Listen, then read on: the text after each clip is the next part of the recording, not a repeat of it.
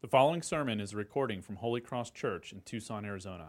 For more audio and information, please visit holycrosstucson.com. Good to be with you all today to worship together. Um, I'm always grateful for another opportunity to preach. And as I was preparing for today, I thought back to the first sermon that I ever preached. It hasn't been too long, but it's about five years ago, I want to say, in front of a crowd of young teenagers back in Maryland. Um, and it's from the same text that we'll be reading today. And I remember choosing this text at that time because I felt that it was so profound. I heard someone explain it to me once, and I was like, this is, this is it. Um, I thought this will blow everyone's minds because this was a game changer in how I thought about my faith and understood the Christian life. So this was it. This was the path to becoming a prolific preacher, um, making everyone laugh and cry, convicted of their deepest sins, and I was going to take the first step with that first, very first sermon. I was going to change the world, and it was going to be because of this amazing sermon. Because that's what naturally happens when you preach for the very first time. Mind you, I'm not a very gifted public speaker because I wouldn't be up here if it wasn't for the grace of God and the magnitude of God's word.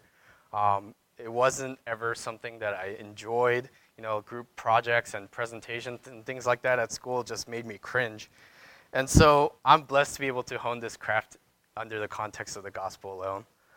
Um, so, as you can imagine, thinking back to that very first sermon, I got up there, my very first time preaching, and just a few sympathetic chuckles here and there throughout the sermon, polite head nods. Okay, good job. But overall, pretty tepid crowd. So, no, I didn't start a revolution or a revival, but what stuck with me most from that experience was a mentor of mine just giving me feedback afterwards, just letting me know, hey, preach the text. Because what had happened was, I was so caught up with delivering this point that I went into with this text. I had crafted in my mind thinking that this was the point of the passage, that I just flooded the sermon with quotes and examples and illustrations and other books and things like that to make the point. So much so that I barely talked about the main text, that beyond reading it from the beginning. Um, and so I looked back and I, I even printed out my old sermon notes from that sermon. And yeah, I really just touched upon the first passage in the beginning and then kind of forgot about it throughout. Um, and so, all that to say, I hope that this time will be different not with regards to my speaking or anything like that, but that we'll dive into the text today because this text, I think, is still very profound um, in the way that it presents the gospel to us and in the way that it presents the, the Word of God. Um, this text is the Word of God, breathed out by God, profitable for teaching, for correction, for reproof, and for training in righteousness. And so I hope to do that today as we dive into the Word together. So why don't we all turn to Matthew 22? Uh, verse 34 to 40. And I'll be reading from there. You can follow along with me. But when the Pharisees heard that he had silenced the Sadducees, they gathered together. And one of them, a lawyer, asked him a question to test him Teacher, which is the great commandment in the law? And he said to him, You shall love the Lord your God with all your heart, and with all your soul, and with all your mind this is the great and first commandment. And the second is like it You shall love your neighbor as yourself. On these two commandments depend all the law and the prophets. This is the word of God. This is perhaps a text that we're familiar with in some way, shape, or form. You've heard some version of this text if you've been in the church for some time. And even if you haven't been in the church, even if it's your very first time, you might be very familiar with some sort of version of this. Love the Lord your God with all your heart, soul, and mind.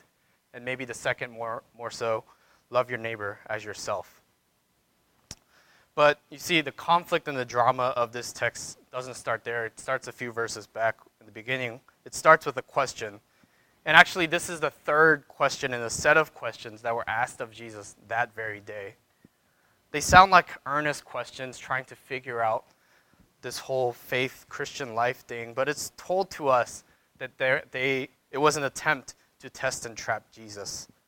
These questions weren't asked really for the proper answers, but these questions were deliberated and designed to create controversy. Now, why would the Pharisees and Sadducees want, ever want any kind of controversy? Well, as we know through the gospel, Jesus had gained quite the following, and people were amazed at his teaching.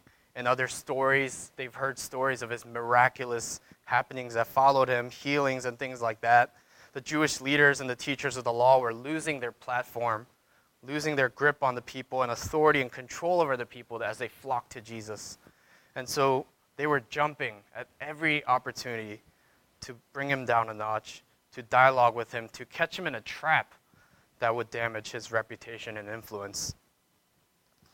Earlier in this chapter, in verse 15, it tells us that the Pharisees got together to plot how they'll entangle him in his words. And now, these Pharisees are a group of religious leaders and teachers that we're probably familiar with through the Gospels, but they often tangle, through, tangle with Jesus throughout the Gospels, and they saw themselves as the authority on the interpretation of God's laws. They held in very high esteem the laws concerning ritual purity and conducted, themselves in the same way, denouncing impure and presenting themselves as pure.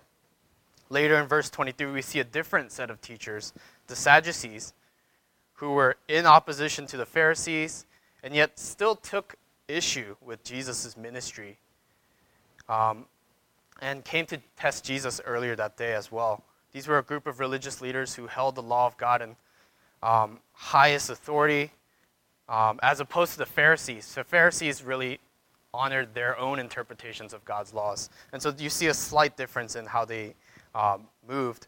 But the Sadducees mainly formed their doctrine on the Pentateuch, the first five books of the Bible, meaning the theme of resurrection and afterlife were kind of foreign to them.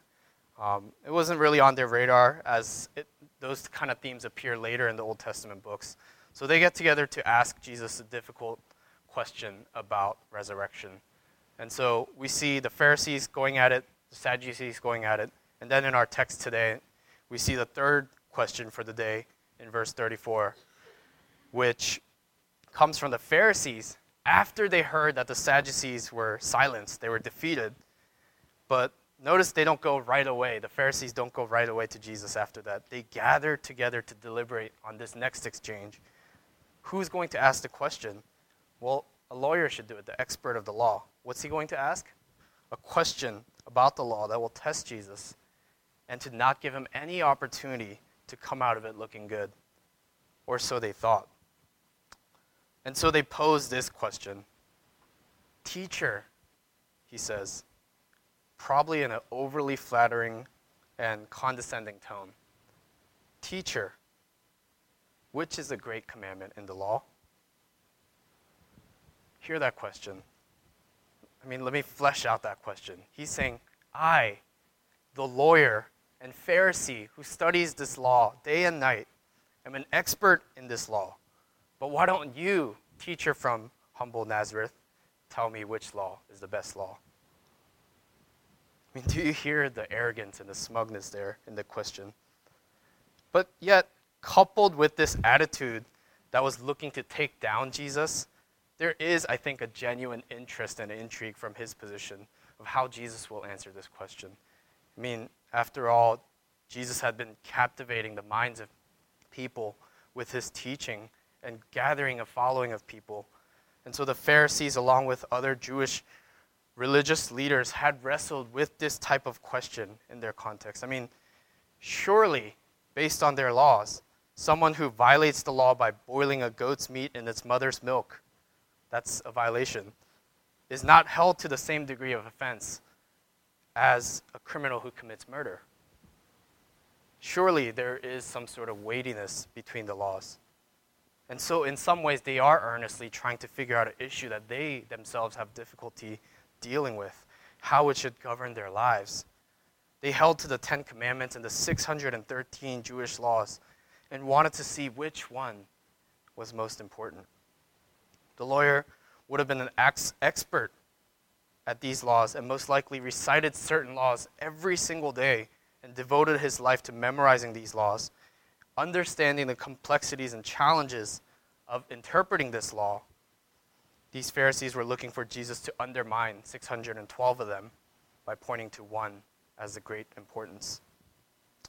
But the underlying implication of this question that followed this question by asking which is a great commandment, they are also implicitly asking which is the greatest sin, which is the greatest offense. It's hard and it's difficult and it's also terrifying to think of ourselves in this light. But we have to recognize that we often question God in the same way. Which is the greatest commandment? Or which is the greatest sin? You might be thinking, I've never asked that question. I've asked a lot of questions, but not that one. But we do. In our hearts and in our minds, we're constantly weighing our sins against others, trying to see if we come out holier than the next person. We see people poorer than, poorer than us, perhaps a homeless person, and think, thank God I store my money well. I'm hashtag blessed. We see people richer than us think, and think, I wonder if they tithe well. I wonder how much they spent on that thing or that thing. We see those standing in direct opposition to Jesus, those in the LGBTQ community, those pro choicers, pro abortionists, the racists, the bigots, the heretics, and so on and so forth, were disgusted and repulsed by their sin and their opposition to God. We see murderers and rapists on the news and think, how could someone do such a thing? If you're a follower of Jesus, you would probably label yourself a label yourself a sinner. But I mean, those people, those people that are directly opposing the faith, they are sinners. And this might not be you necessarily. It might go the complete opposite way for you, where you see righteous Christians, how they live their lives, how they seem so perfect on the outside and feel so inept. We read something from Tim Keller or John Piper and think, why am I not living my life like that? Why can't my faith look like that? And it goes the other way as well. We look to the heroes of our faith who are ultimately trying to point us to Christ and make them our heroes instead of Christ Himself. Every single day of our lives, as we decide to treat people that come into our lives a certain way, we fall into the trap of asking the same question that the Pharisees did which is the greatest commit? Which is the greatest commandment? Or which is the worst sin? Whatever it is, I don't think that's me, right?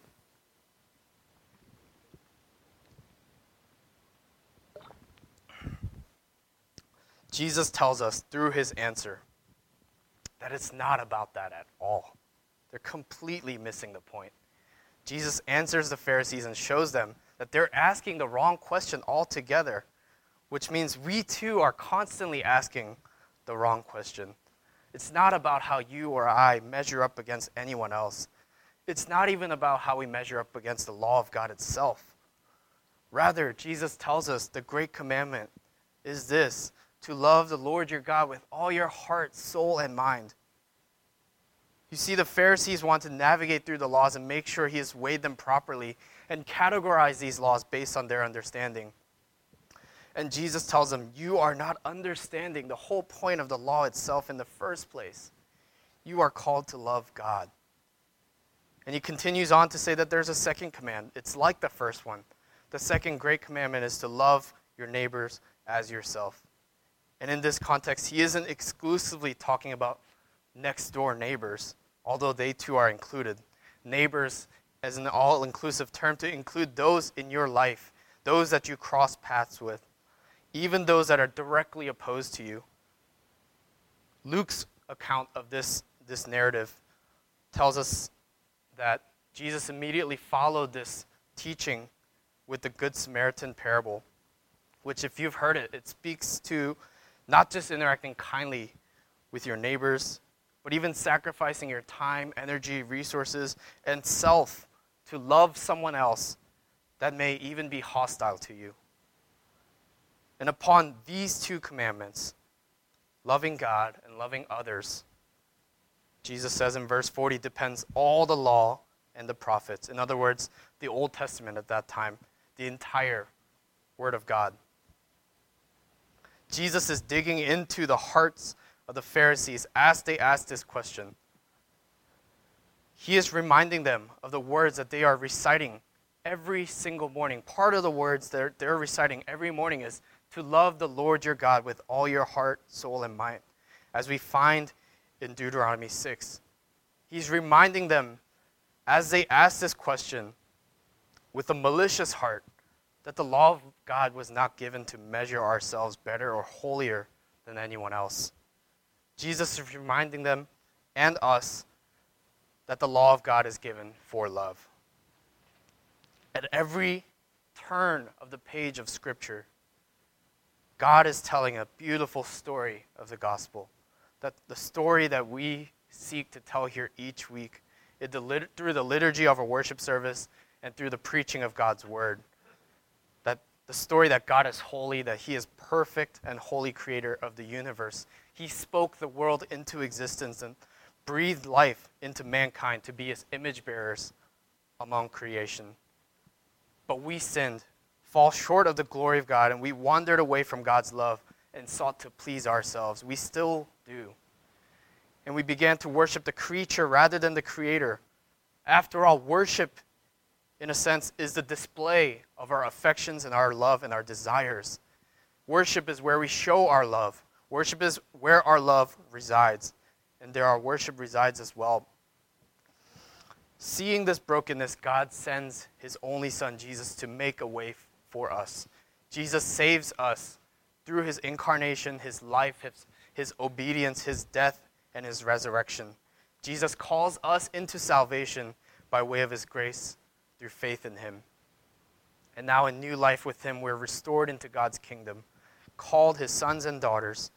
We're invited to his feasts as his guests, and we're blessed to be a blessing to the ends of the earth. This is a story that we rehearse and remember here each week, that we strive to tell this is a story that we forget each week as trials of life come our way. And this is a story that the Pharisees were in the midst of seeing unfold before their eyes. And this is the story that the law of God also seeks to tell. God's laws are a law of love. For Summer Life Group, we've been going through a book called Reforming Joy, which has been awesome to go through. And this past week's chapter actually talked about the concept of faith alone one of the tenets to come out of the Reformation. And as the author Tim Chester is laying out his argument, he makes the point that everyone has faith in something, that everyone is trying to find salvation in some way. It may not be the salvation through Jesus that we might picture, but that people have different pictures of salvation, different versions, what fulfills and satisfies their desires. And I wanted to quote this. He writes, with every version of salvation comes a rule or a law. I will get salvation if I fill in the blank there. If your idea of salvation is being accepted by friends, then your rule will be, Thou shalt be cool. If your idea of salvation is a beautiful home, then your Bible will be Better Homes and Gardens magazine. Your law will be vintage furniture, tiled floors, distressed paint, clean lines, white walls, and no clutter. If you want to be adored by the opposite sex, then you'll have a list of dietary laws, an exercise regimen, a style guide. It may not be the law of Moses, but everyone is trying to be justified by the works of the law. And the question that the Pharisees ask with an intent to trap Jesus reveal in us a great, great, deep offense against God it reveals to us that our loves are misguided and misplaced. We, like the Pharisees, are trying to be justified by the works of the law when Jesus has told us that we are missing the point and he is trying to show us a better way. And so, the main point I want to communicate with you from our text today is this it's simply to love the Lord your God with all your heart, soul, and mind. And the second is like it love others as yourself. Now, love the Lord your God with all your heart, with all your soul, with all your mind. What does that mean? Jesus doesn't tell us this to start a philo- philosophical discussion on what makes up the whole person, but he is trying to portray that we are to give our whole affection, our whole love, our whole self to God. God created us from the beginning for this relationship because he has formed mankind in his own image.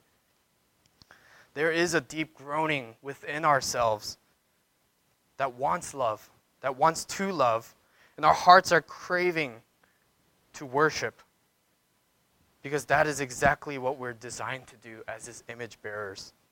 And piece by piece, we give and place our affections on other things other than God.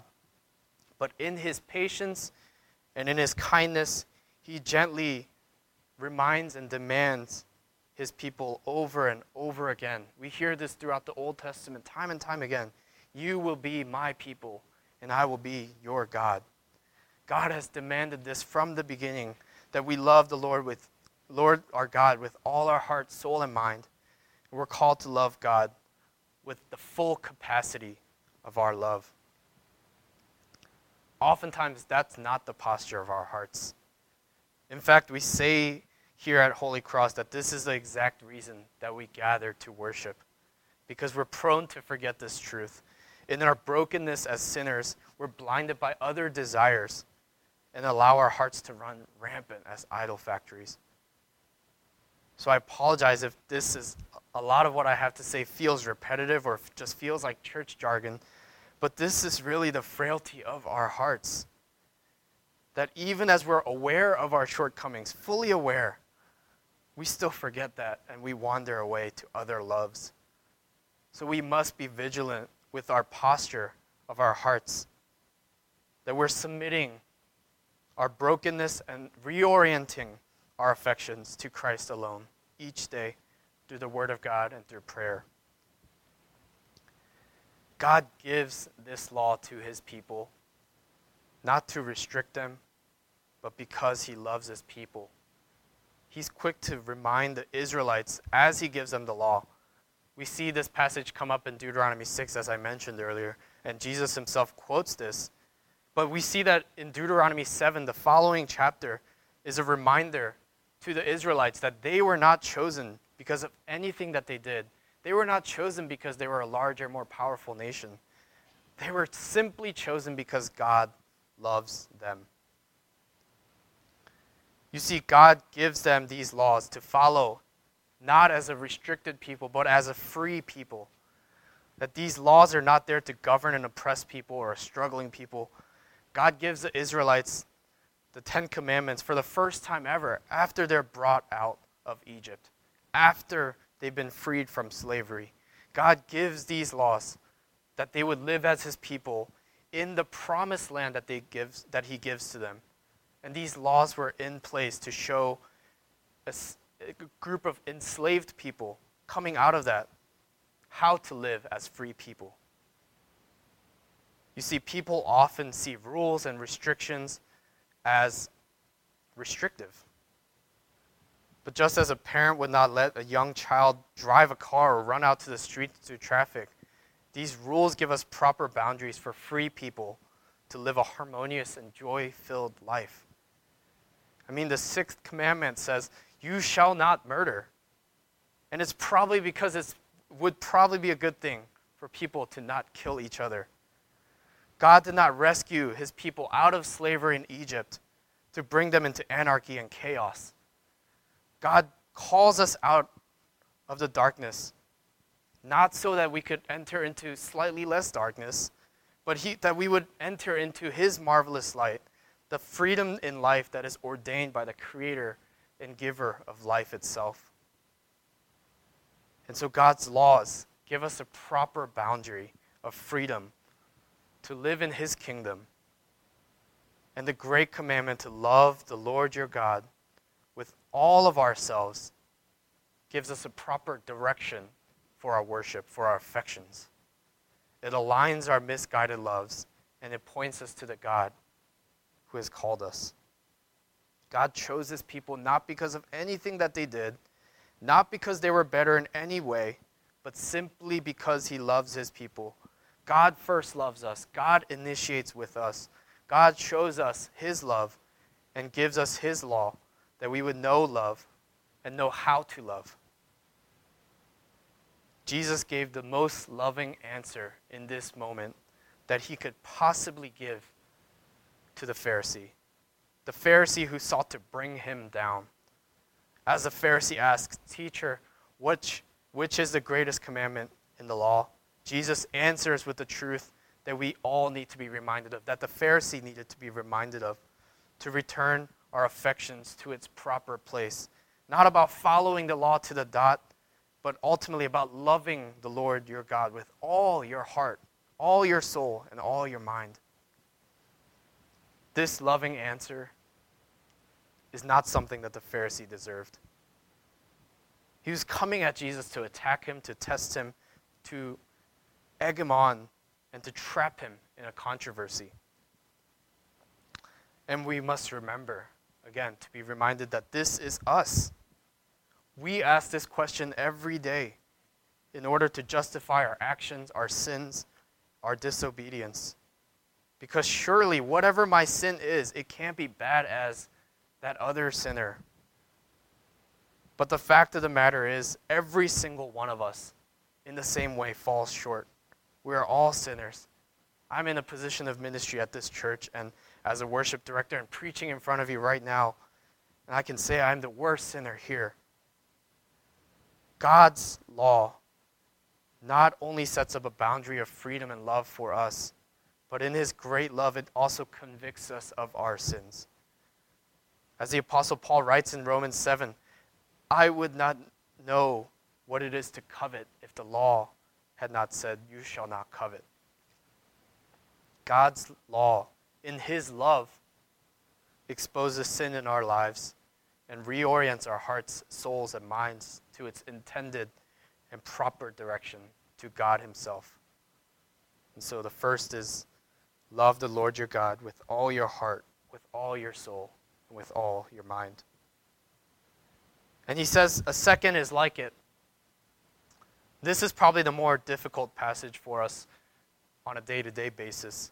Even as mature Christians, we strive to love God, to read the Bible, to pray, to participate at church, give regularly, and just do all the things that we can do to devote ourselves to God, whether genuinely or not.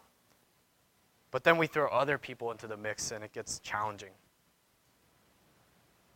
I have a few different hobbies, and one of my favorite hobbies is food, as some of you guys might know. I truly do enjoy every aspect of food, whether it's eating it, cooking it, shopping for it, um, taking pictures of it, talking about it right now, watching shows and movies about it. We recently did that. And so, food is something that I clearly really enjoy. And yet, when my wife and I first got in the kitchen together to cook for the very first time, first few times, we found that it wasn't very fun. I pushed her away from helping me um, and from sharing in something that I really enjoy because I wanted to enjoy it. This is something that only I can enjoy, and she can enjoy separately by eating the food I make. And you see, because we're worship, worshipers by nature, when our affections and loves are properly directed at God, and we have a passion for it, we know that's good. But because we're also sinners, we're so good at taking something that is meant to be a blessing that is meant to bring joy into our lives, and we douse it with our own selfishness. God designed relationships, not, not individualism. God designed relationships and community that we would be his image bearers in relationship with one another, just as he is in relationship with, with himself in the persons of the Trinity. It's not good for the man to be alone, as God gives him a wife. And from that household comes a family, then a tribe, then a nation, then ultimately a kingdom. God is not in the business of raising individualistic zealots just solely devoted to Him. But God is concerned with raising up a community of people to be a part of His kingdom. So, this means that our love for others is not born out of effort and good manners. It doesn't come from us because we're sinners, because we're broken. We don't have that kind of love to offer. Rather, it's an overflow of the love that God has first displayed to you and I. Hence, the first and great commandment is not a separate commandment. It's not a separate commandment. It goes together with the, with the second. First and second go together because the second is like it that as we love God with all our heart, soul, and mind, we're reminded of and reoriented by the love that is first poured out for us. And that love is the catalyst for our loving of others. You see, loving others is not a secondary option or a clause in Jesus' command. It's a vital part of our obedience to the whole of God's laws. Because upon these two commandments depend all the law and the prophets. Everything that God has spoken, whether it is law for governing or for living, or prophecies for the hope of Messiah and the coming kingdom, all of it all of God's words is a vehicle for God's love and the unfolding of His great story. And so, loving others is naturally an overflow of God's love for us. It's our act of love and obedience for God and His commandments that drive us to love others. So, in closing, returning to the question that the Pharisee asks Teacher, which is the great commandment in the law? Or, in other words, which is the greatest sin? We see that the answer that Jesus gives is simple, yet deeply profound and prescriptive in the way that our lives and our loves are to be aligned. So I could see why the James that was preaching five years ago for the very first time chose this text to preach. Because this is life giving and loving for us to know this and to be reminded of this. But we have to also recognize as we hear it that it also leaves us at a loss.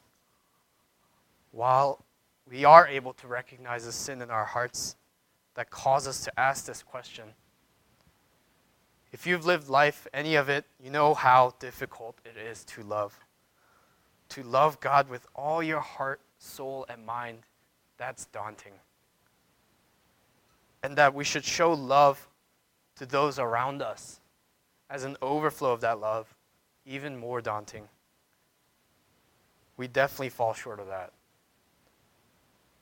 Not only that, but Jesus tells us that all of God's words depend on these two commandments. Does that mean how well we obey in loving God and loving others determines our faith? In short, yes, it does. It does depend on how well you're able to love God, how well you're able to love others around you. But the good news of the gospel, the reason that Jesus is there, is that he came to fulfill the law, not to, not to abolish it. And he alone, he tells us, is able to fulfill it because we see his life. He was tempted, but yet did not sin. He loved God and obeyed every single law and every single command.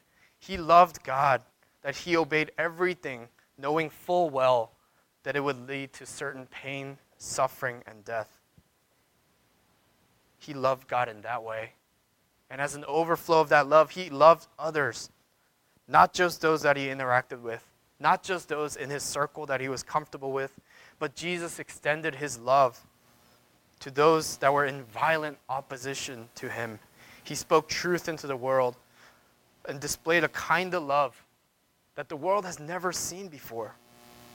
Jesus displays what he describes as the ultimate love for others by laying down his life for them, by taking the sin of all others, and by taking on the punishment that was due for those sins. He takes our place in death because only his perfect obedience and righteousness was worthy to redeem sinners. Beginning at the incarnation and through his life, death, resurrection, and all the way to ascension, Jesus embodied in human form the love of God so that he might fulfill the law of God. So if you're not a Christian with us today, thank you for joining us today and participating with us. And I invite you to hear this good news of Jesus Christ for maybe the first time, maybe the hundredth time. That these are our Christian laws and principles to love God and to love others, and that we all do fall short. But the good news of the gospel is that it's not dependent on us. Jesus, through his death and resurrection, has clothed us with his obedience and righteousness so that we could be counted as righteous. God invites sinners to come and hear his story. The story that Jesus has revealed it and cling to him rather than anything of our own. He wants a loving relationship with his people. And I challenge you to pray with me to consider God's love for you. And for you, Christians, sisters and brothers in the faith, I challenge you to once again be reminded of the depth and the height of God's love for you.